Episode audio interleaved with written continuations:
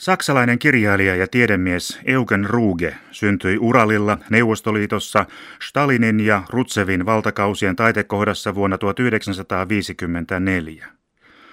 Eugenin isä Wolfgang Ruge oli perinteisen saksalaisen kommunistiperheen kasvatti ja hänestä kehittyi yksi DDRn tunnetuimmista historioitsijoista.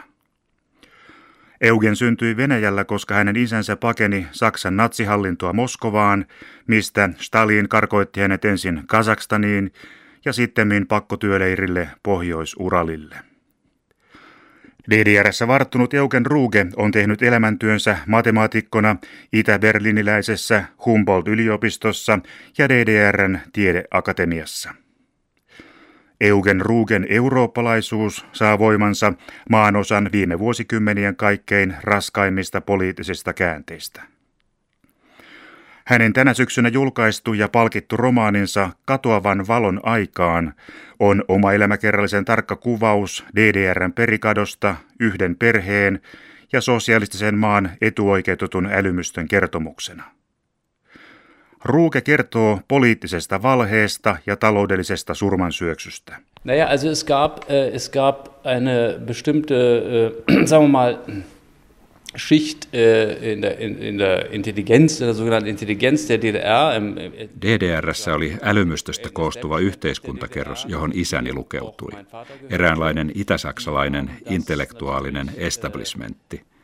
Ja siellä muurin rakentaminen nähtiin hyvin kriittisin silmin. Mutta he uskoivat myös, että muurin rakentamisen jälkeen oltaisiin viimeinkin ja lopullisesti luokkaviholliselta suojassa, että sen jälkeen voitaisiin DDRssä rakentaa tuntuvasti liberaalimpaa sosialismia. Tähän ihmiset ihan tosissaan uskoivat. Aina 1960-luvun puoliväliin saakka, jolloin kävi ilmi, etteivät olosuhteet lainkaan kohentuneet, eivät poliittiset olosuhteet suinkaan vapautuneet, vaan tapahtui aivan päinvastoin. ganz und gar nicht so sind, nicht? Dass es ganz und gar nicht, dass es gar nicht ganz und gar nicht zu einer Liberalisierung führt, sondern umgekehrt, nicht? Velkakriisin ahdistamassa Euroopassa on viimeistään käynyt selväksi, että Saksan liitotasavalta on noussut myös maanosan poliittiseksi voimakeskukseksi. Kaksi suurta, Ranska ja Saksa, neuvottelevat Berliinin liittokanslerin virastossa Euroopan suuntaviivoista. Linjaukset tuodaan jäsenmaiden hyväksyttäviksi siististi parlamentaaristen elinten koskematta. Natürlich war Deutschland ein politischer Zwerg aufgrund äh, der Verbrechen, die von deutscher Seite aus begangen wurden im Zweiten Weltkrieg. Und äh, der Krieg war ja überhaupt sozusagen aus, äh, der, der Deutschland hat diesen Krieg ausgelöst. Totta kai Saksa oli pitkään poliittinen kääpiö toisen maailmansodan aikaisten rikostensa vuoksi. Samaan aikaan on ollut aivan selvää, ettei poliittinen heikkous voi pitkään jatkua yhdessä kasvavan taloudellisen voiman kanssa. Eli Saksasta oli tuleva ennen pitkää myös poliittinen voimatekijä Euroopassa. Ja nyt se on murtautunut esiin ja on alkanut aikakausi, missä Saksan poliittinen voima alkaa vastata sen taloudellista vahvuutta. Onko se hyvä vai huono juttu, siihen en sano yhtään mitään, mutta näin vain ovat realiteetit juuri nyt. Das gut oder schlecht ist, darüber sage ich gar nichts, nicht? aber es ist einfach so, das ist die Realität. Ne? Sekä EUn laaja kokoonpano että ydinryhmän euroalueen maat ovat aivan erilaisessa taloustilanteessa. Euromaat elävät samaan aikaan eri suhdannevaihetta ja samalla ne ovat kasvaneet rakenteellisesti eroon toisistaan. Se vahvin, konkreettisin ydin, jonka piti luittaa integraatiota, yhteinen valuutta ja rahapolitiikka – onkin muodostunut erilaisuutta luovaksi elementiksi Euroopassa. Nyt velkakriisin kärjestyessä on muodostunut yhä selvemmäksi se tosiseikka, että ilman saksalaista rahaa ei Euroopalla ole minkäänlaisia mahdollisuuksia selvitä ulos kriisistä. Pelkästään Saksan liittotasavallan osuus tulevasta pysyvästä vakuusrahastosta nousee miltei kolmannekseen. Einerseits ist es natürlich so, dass, äh, dass Europa eine, sozusagen irgendwie eine zentrale Wirtschaftsregierung braucht, nicht? On yhtäältä selvää, että Euroopan unioni tarvitsee jonkinlaisen yhtenäisen taloushallinnon, mutta toisaalta ne muut 26 jäsenmaata pelkäävät, että tässä taloushallituksessa suuret jäsenmaat, ennen muuta Saksa taloudellisesti suurimpana maana, tulevat ottamaan johtavan aseman. Ja niille lopuille 26 maalle käy mahdottomaksi yhtyä kaikissa talousasioissa Saksan näkemyksiin. Ja juuri tästä syystä, koska Saksa on nyt noussut sekä taloudellisesti että poliittisesti niin vahvaksi, tulee Euroopan poliittisen yhtenäisyyden kehittyminen muodostumaan erityisen vaikeaksi.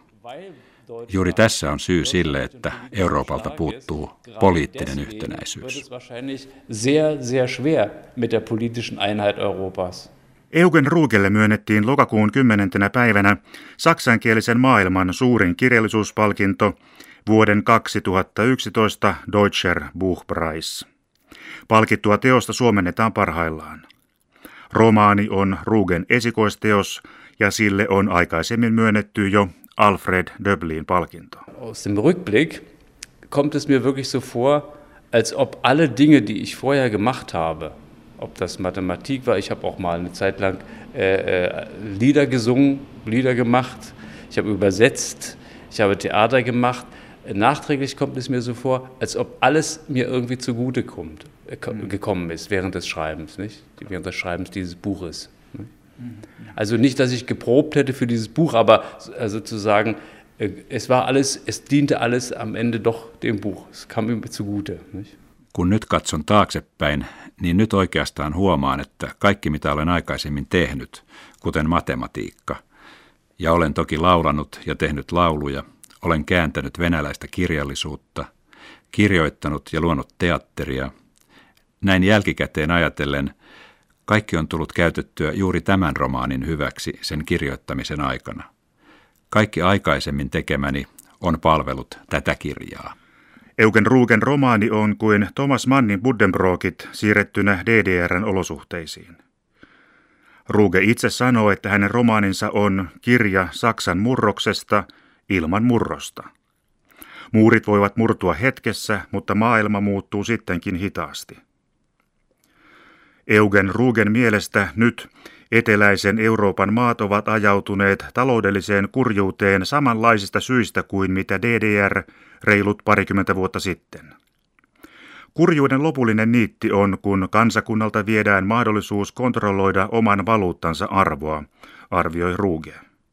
Näin tuhottiin lopullisesti myös DDRn teollisuus. Auf diese Weise ist die DDR äh, deindustrialisiert worden. Mm. Nicht? Ein wichtiges Problem dabei war dieses Währungsproblem. Als nämlich plötzlich das Geld eins zu eins umgetauscht wurde und die Yksi tärkeä ongelma tässä on valuuttakysymys.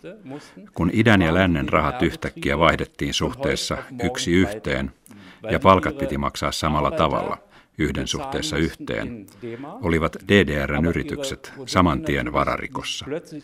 Niiden piti siis maksaa työntekijöilleen läntisissä D-markoissa, mutta niiden tuotteita ei yhtäkkiä voitu myydä maailmanmarkkinoilla samaan hintaan kuin länsisaksalaisten kilpailijoiden tuotteita. DDR-tuotteista tuli siis hetkessä täysin kilpailukyvyttömiä. Ja tämä tiesi firmoille nurinmenoa. Und da ist die Parallele zu Griechenland, nicht? Man muss nicht viel von Wirtschaft verstehen, um zu begreifen. Ja tässä syntyy kyllä selvä verrannollisuus Kreikan kanssa. Ei tarvitse ymmärtää taloudesta paljoakaan käsittääkseen, että kun maalla on mahdollisuus alentaa valuutan nimellisarvoa, devalvoida valuuttansa, niin sehän tarkoittaa, että silloin maksetaan käytännössä alempia palkkoja alennetaan palkkatasoa ilman, että kukaan sitä oikeastaan edes huomaa.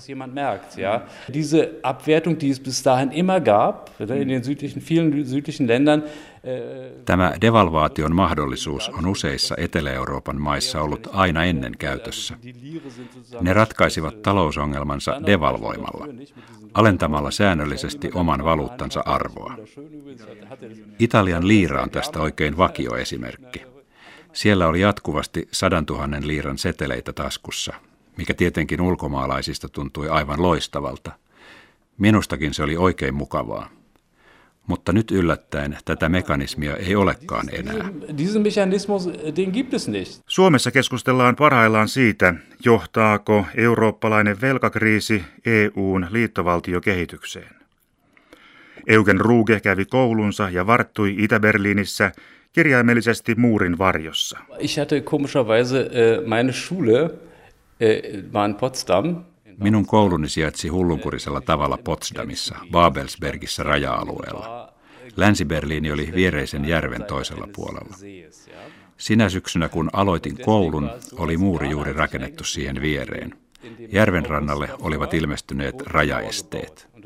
Ja koulumme takapihan aita oli käytännössä myös Saksojen raja-aita.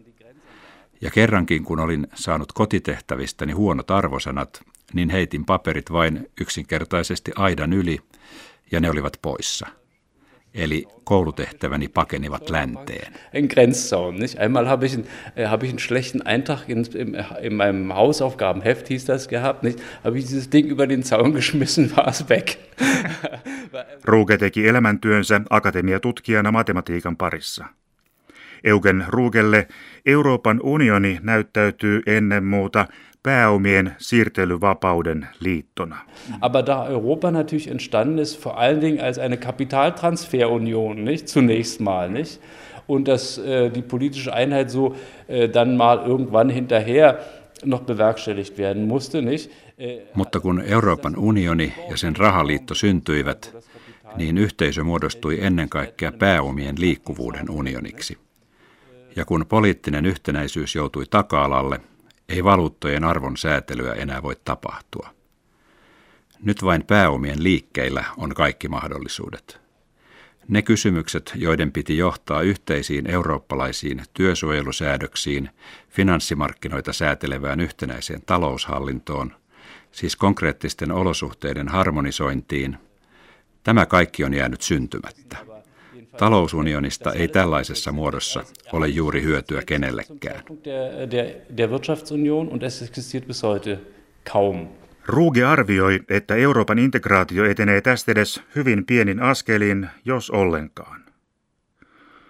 On aika kiinnostavaa ajatella, että Saksan liittotasavalta on onnistunut toteuttamaan yhteisvaluutan olosuhteissa ikään kuin sisäisen devalvaation politiikkaa. Saksa on kymmenkunta vuotta pitänyt maan palkkakehityksen neutraalina ja osin jopa negatiivisena. Eli Saksa on työmarkkinapolitiikalla tukenut maan kilpailukykyä ja lisännyt jatkuvasti maan teollisuustuotantoa ja talouskasvua sekä ulkomaankaupan ylijäämää. Niinpä yhdistyneen Saksan talous on noussut ylämäkeen, toisin kuin pahasti velkaantuneet eteläisen Euroopan maat. Ja tämä Saksan talouspolitiikka on nyt noussut valtapolitiikaksi. Ich stelle mir das sehr schwierig vor, diese, diese sozusagen kulturell sehr eigenständigen Länder mit ihrer sehr eigenen Geschichte, mit ihren verschiedenen Sprachen und so weiter nicht. Euroopassa on tultu vaiheeseen, missä yritetään saada yhteen kovin erilaisia maita, joilla on hyvin omanlaisensa historia ja kieli, ja joita yhdistää oikeastaan vain yhteinen Saksan pelko. Tämä EU on vahvimmillaan rahaliitto ja sellaisena ongelmallinen. Juuri siksi, koska kyse on rahaliitosta eikä poliittisesta Euroopan unionista. Sanoo Eugen Ruge, DDRstä painut tiedemies ja yhdistyneissä Saksassa korkeimmin palkittu kirjailija.